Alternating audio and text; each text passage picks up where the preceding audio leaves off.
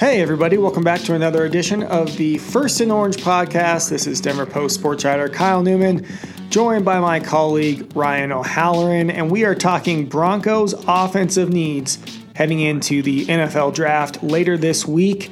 So, I mean, quite a, quite a bit to address here, Ryan, but we'll just start off, you know, right off the top.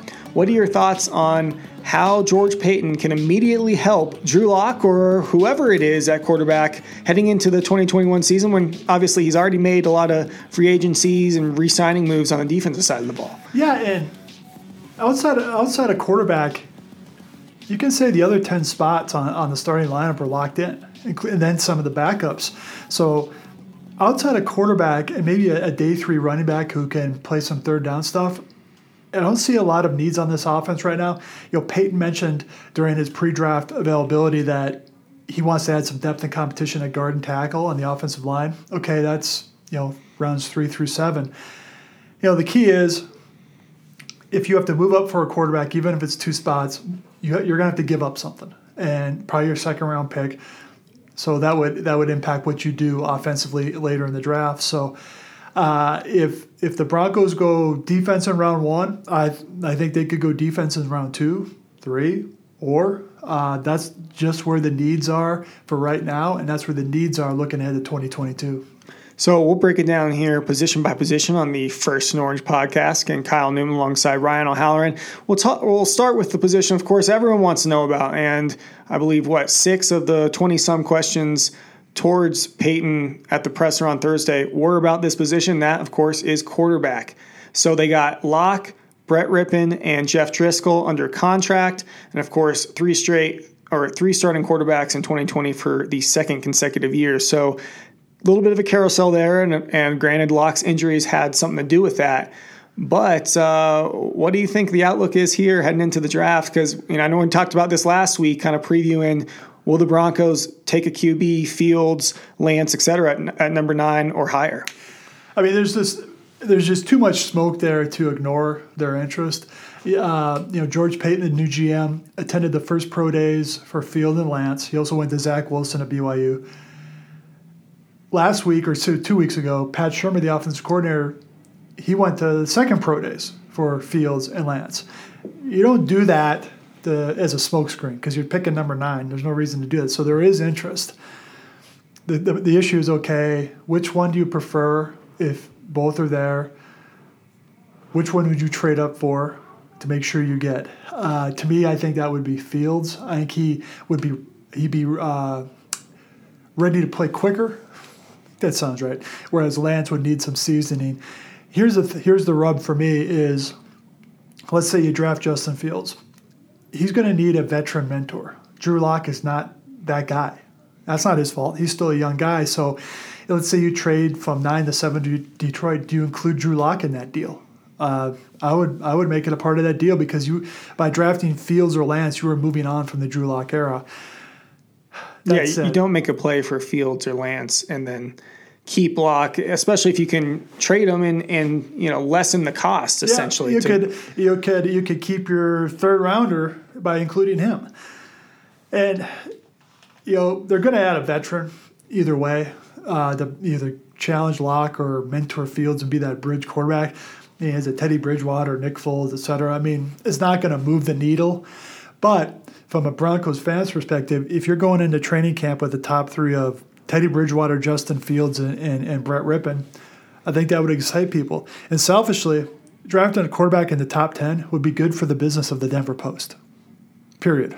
And I think there'd be some readerships, hopefully some subscribers. Hey, denverpost.com slash subscribe. Exactly. I, am not sure if that's it actually, but you should subscribe. So head online, just Google it, and give us a su- subscription because yes, we will be providing uh, excellent coverage here throughout the rest of the week, and of course on draft weekend. Uh, any final thoughts on qu- the quarterbacks yeah, before we move just on? Looking at, I mean, Trevor Lawrence obviously going number one in Jacksonville. I think Justin Fields should be ranked higher than Zach Wilson, but Zach Wilson's going to go number two to be uh, to the Jets from BYU. I'm very puzzled by his rank. I just I'm not that high on him. Yeah, it's a, it's a one year wonder. Um, he he didn't play. He didn't play the type of competition that BYU was scheduled to play pre-pandemic. They were going to be. They're an independent. They would right. play like Pac-12, Big Ten, SEC 33 touchdowns and three interceptions is tough to look away from. Uh, Trey Lance, I think, is could has a chance to be fantastic, but he'll take some time. You know, let's go to that second wave. You know, is it a Kyle Trask from Florida, Kellen Mond from Texas A&M, Davis Mills from Stanford?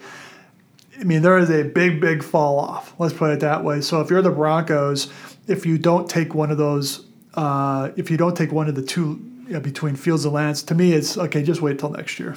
Get a veteran. Maybe hey, he maybe he beats out Lock. First and Orange podcast. Ryan O'Halloran, Kyle Newman, talking Broncos offensive needs ahead of the 2021 NFL Draft. You know, let's you know, let's go. I'm going to turn the tables, and, and you're going to handle this one as tight ends. Um, right now, the Broncos have Noah Fant, Albert O, Austin Fort under under contract. Andrew Beck is, I think, is more of a fullback than a tight end. But they released Nick Vannett, who is sort of their inline blocker. Um, if you got your top 10 pulled up, you know, after Kyle Pitts, who I think is just a complete nuclear weapon, he's a generational player potentially. You know, what do you make of the tight end group? Yeah, so most pundits got Kyle Pitts as the number two overall prospect behind Trevor Lawrence, of course, expected to go number one overall. So Kyle Pitts, he's a freak show. Broncos are not going to have any chance of getting him. But beyond that, uh, you know, there's some intriguing prospects, to be honest. And like you said, they, they've parted ways from some guys. They still got Noah Fant. They still got Albert O, you know, headlining things. But to add another guy into the fold certainly wouldn't hurt. Uh, personally, out of you know the top ten board I got on DenverPost.com, I like Miami's Brevin Jordan. I like uh, Notre Dame's Tommy Tremble, even though he's a little underrated compared to some of the other guys. Tremble's been connected to the Broncos via Zoom interviews. And Zoom interviews never lie, right?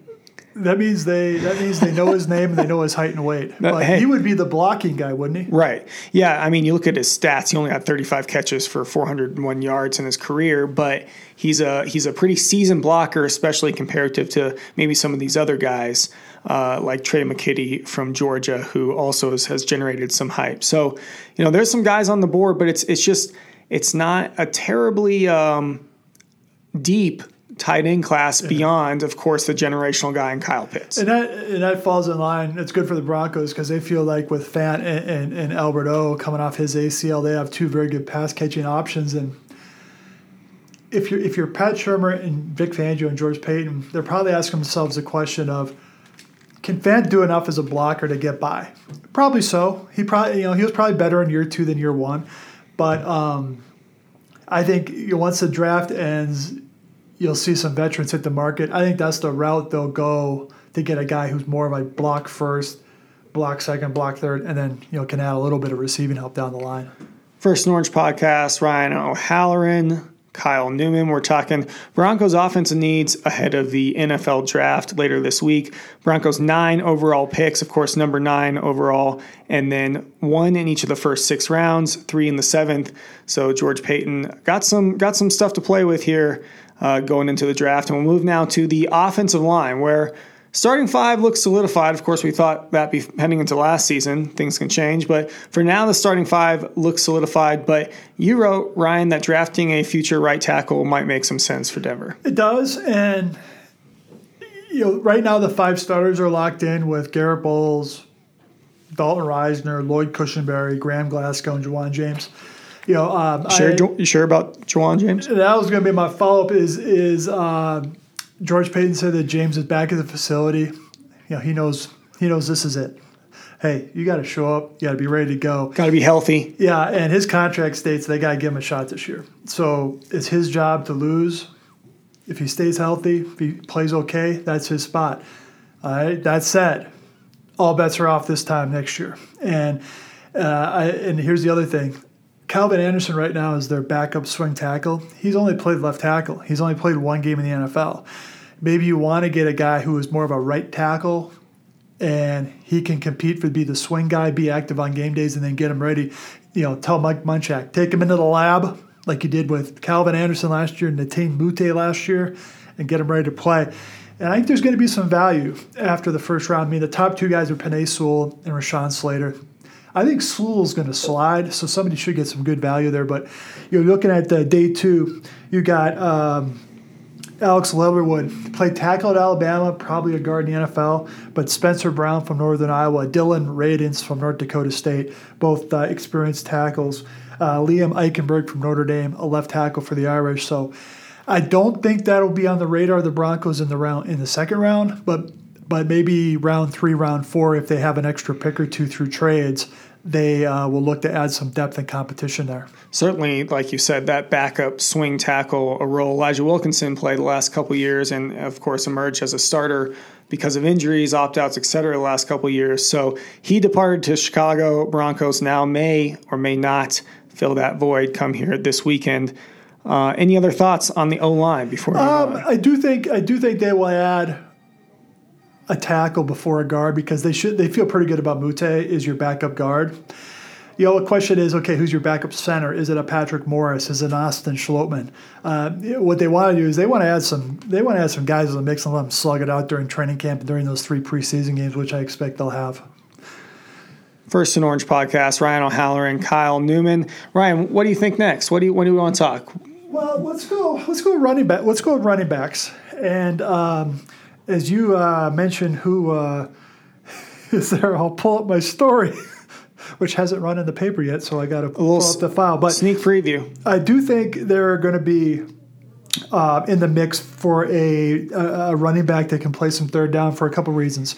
Melvin Gordon, final year of his contract. Royce Freeman, final year of his contract. Uh, Phillip Lindsay, as popular as he was here, he was not a third down guy. Um, struggle in pass protection, struggle as a receiver. So, and here's the other thing: Melvin Gordon has never has only been a workhorse guy one time in his career, and so you got to find somebody that a can catch it, can pass protect, but also maybe be a change of pace guy. And uh, you know, the top guy is I have the top guy is Travis Etienne from Clemson. You know, he had 686 carries, which is a lot in college, a lot of tread on his tires, but he had 102 catches probably not in the first round. Najee Harris may go in the first round to a team like Miami who has two first round picks, so they can you know maybe reach a little bit. But as you go into day three, that's where I think the running back would be on the on the radar of the Broncos. And you know, one guy I like is Kenneth Gainwell from Memphis. He's 5'8", but he only has one year where he really carried a lot, so he'll be fresh. The 5'8 thing is really small. And can he hold up against edge rushers? Can he chip, etc.?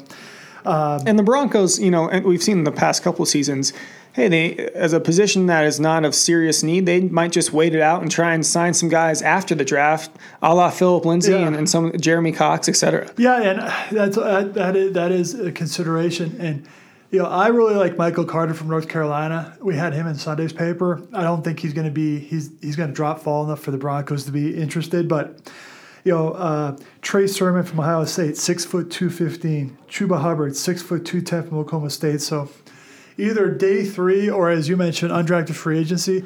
You know, right now they just don't have a lot of running backs under contract. So they need to add some camp bodies at the very least, and maybe one of those guys emerges uh, to win a roster spot. But this, uh, I wouldn't give up on Royce Freeman. I mean, he had no receiving experience at Oregon when he came here. Remember, he is a third round pick. He started the first half of that rookie year when Phillip Lindsay was a backup.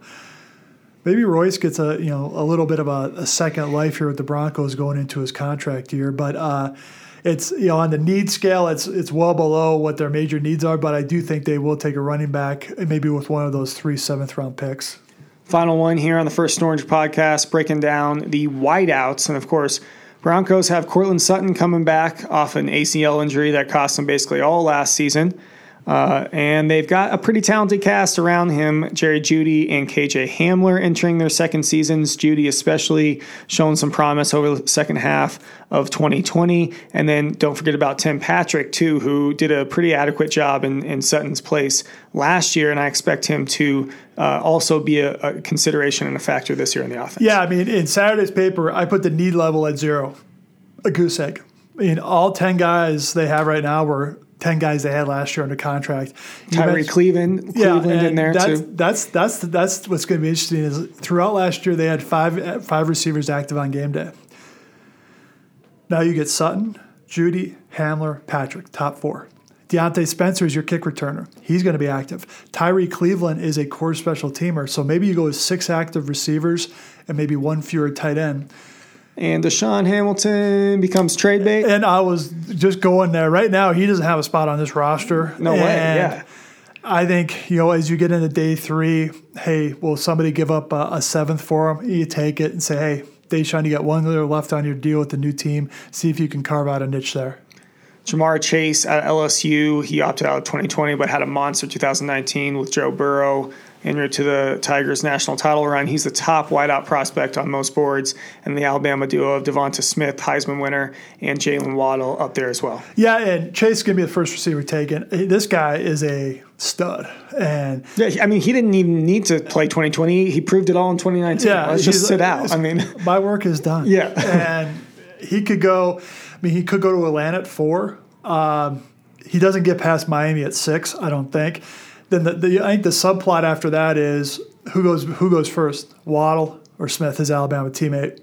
To me, that's uh, what, what kind of ice cream do you like? What flavor? It's what your fit is. You take one or the other. So, you know, this is, um, you know, if the Broncos are sitting at nine just to wrap up the offense, if the Broncos are sitting at nine and the quarterback they want is gone, there's that pick is going to have some value because teams may want to get up to get the third receiver that's on the board, right? Right. Or they want to take the second offensive tackle that's available. So I think, I think that's the most likely case is is is they do move down if they don't if they don't find a way to get Justin Fields.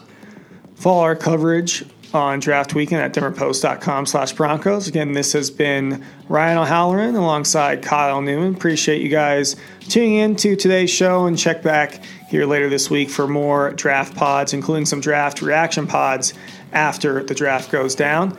Denverpost.com slash broncos. Thanks for listening in folks and until next time take it easy